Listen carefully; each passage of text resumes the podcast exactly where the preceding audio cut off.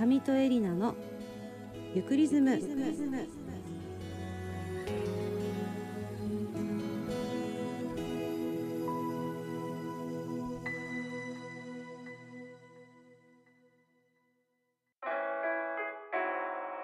皆さんこんにちは。上戸エリナです。心穏やかにほっと一息。ゆっくりとしたリズムに身も心も任せてみませんか？上戸エリナのゆくリズム。どうぞお付き合いください。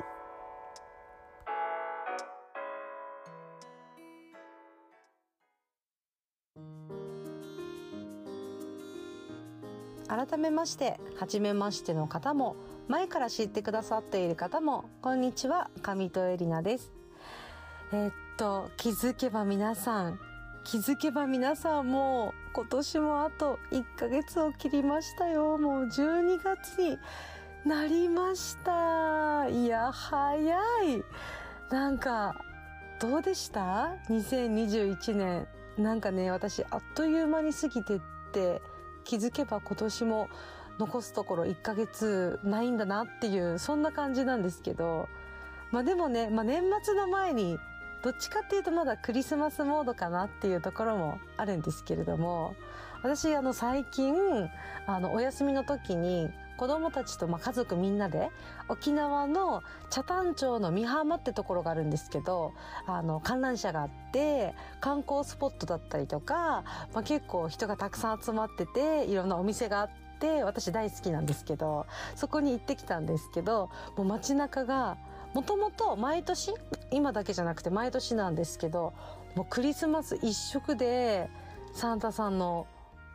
オブジェ？オブジェでいいのかな？のがあったりとか、ソリがあったりとか、トナカイがいたりとか、で、夜はイルミネーションがとっても綺麗で、それをちょっと、あの、見た時に、ああ、もうなんか、こんな時期なんだって一人でちょっと実感しておりました。すごい綺麗なんですよ。見たことある方がいるとわかると思うんですけどあれ見るとなんかねちょっとクリスマスソング私頭にこう流れてくるんですよね。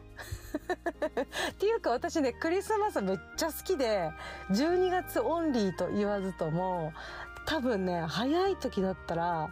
みんなに「えっ?」て言われるけど10月ぐらいから聞いてるかも。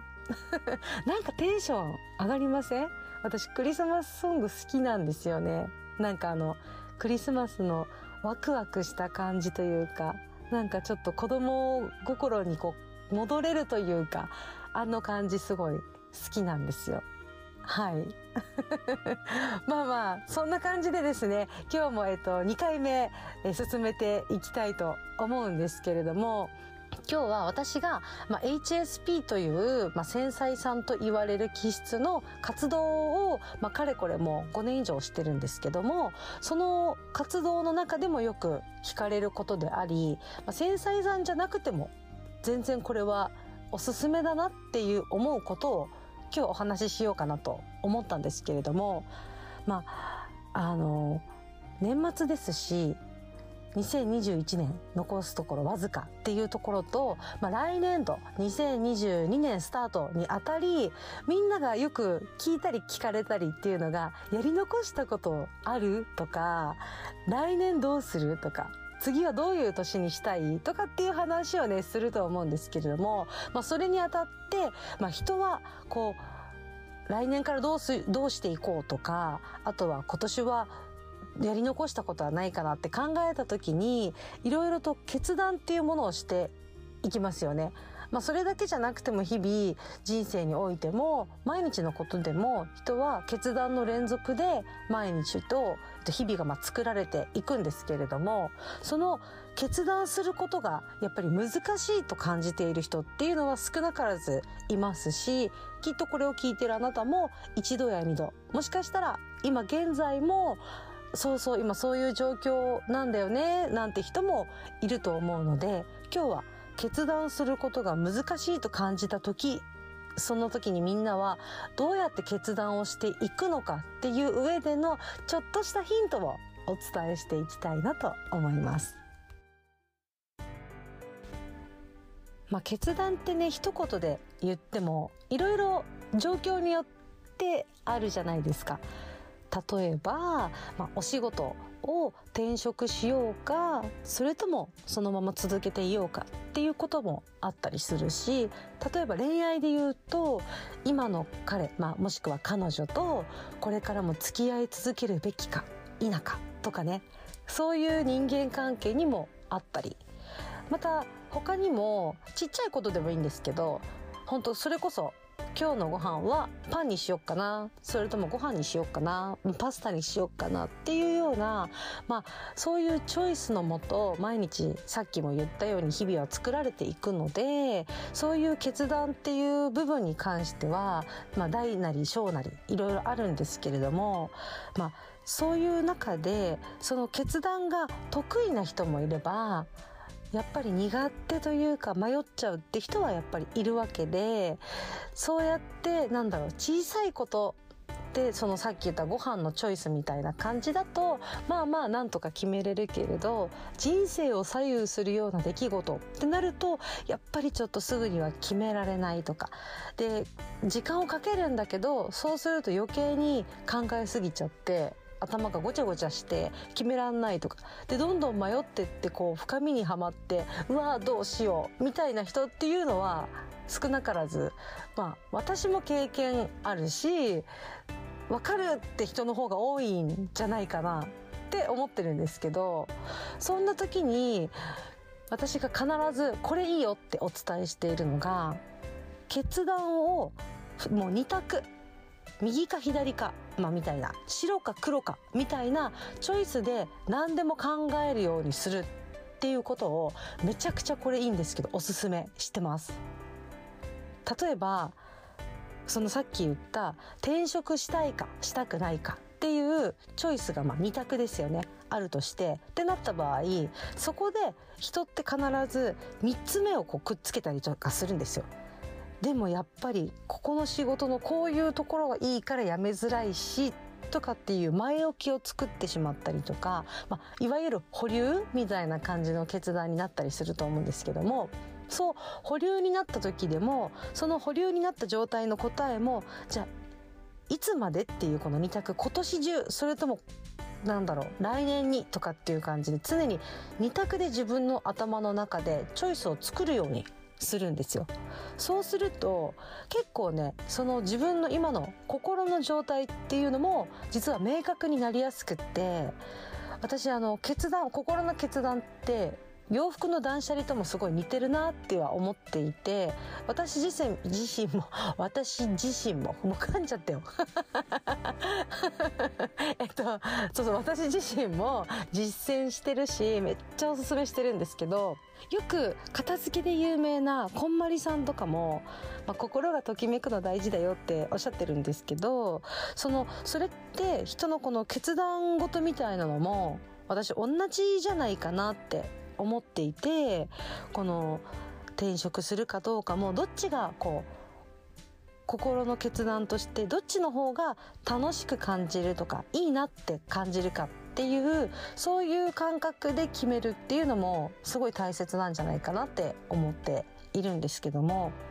実はあのこうやって言われてもでもやっぱり迷うもんは迷うし悩むもんは悩むし分かんないものは分かんないしどうしていいか分かんないよねっていう人いると思うんですけど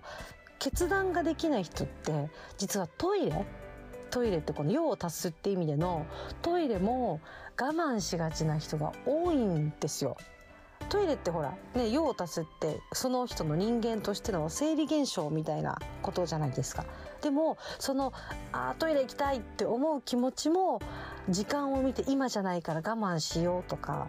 まあ、トイレって行きたいと思った時に行っていいものだったりするんだけれどそれすらも頭で考えちゃって今じゃないから我慢してとかって考えるような感覚になっていくともちろん体にもね良くないし決断っていうところにも大きく影響が起こるぐらいやっぱり自分の中の本質のチョイスとか自分が本当はこうしたいっていう心の動きもどんどんやっぱり鈍感になってしまうっていう面があるんですよ。なので何か選択に困った時は自分に対して二択の考えでぜひ考えてみてください。自分はこれがしたいの？したくないの？とか食べたいの？食べたくないの？とかもうちっちゃいことでもいいので2択で頭の中で考えるようにすると結構精神的な負担だったりとか日々のストレス緩和にもなれると思います。はい。私ももともとねめっちゃ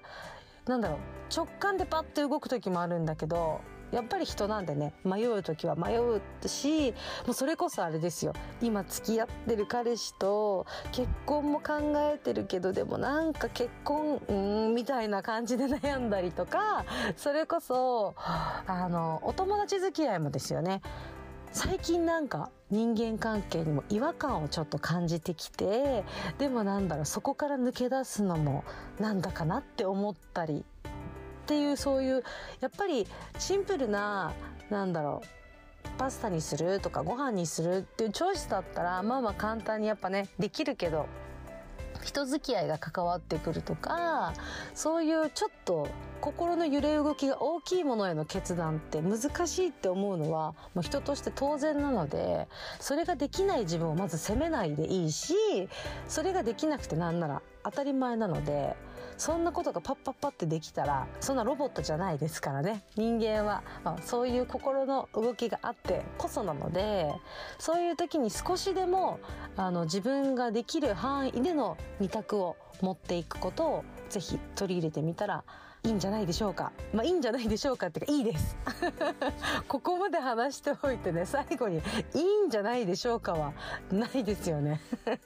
いいですよ。私とってもこれで、なんだろう。日々の選択もこの楽になったしやっぱり難しくね人って考えちゃうんですよ。それはやっぱり頭で考えるし言い訳とかやっぱりこの自分の中でのいろんなこう誤諾もね並べ始めちゃったりとかってなると永遠ループになってしまうんですけど本当はシンプルにイエスノーだったりするしさっき言ったトイレと一緒で今トイレ行きたいの？行きたくないの？っていうような感覚で物事を決めていけるともっと日々が楽に楽しくいけるんじゃないかなと私は思っています。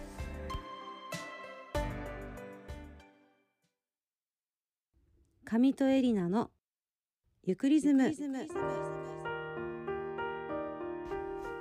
いかがでしたでしょうか？え今日は決断に迷った時のえーと、こういった方法がおすすめだよっていうことで2択で考えてみようっていうお話をさせていただきました。まあ、それにねあの選択っていうのはなかなか難しいところもあるし聞いてもうんなんか頭ではわかるけどなんかわかるようなわからないようなって人ももちろんいらっしゃると思うのでそこはあのそんな難しく考えずに自分ができる範囲で構わないのでもう自分へのハードルを下げて下げて下げまくって構わないので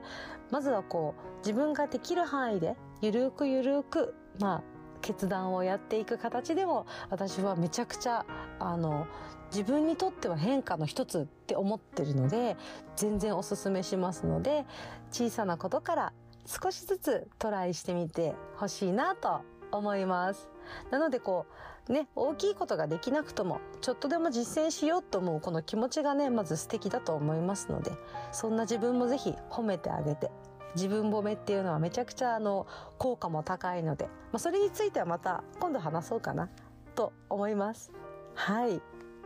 で、上戸エリナのゆっくリズム、ぜひあの、こういうの話してほしいなとか、こういうのを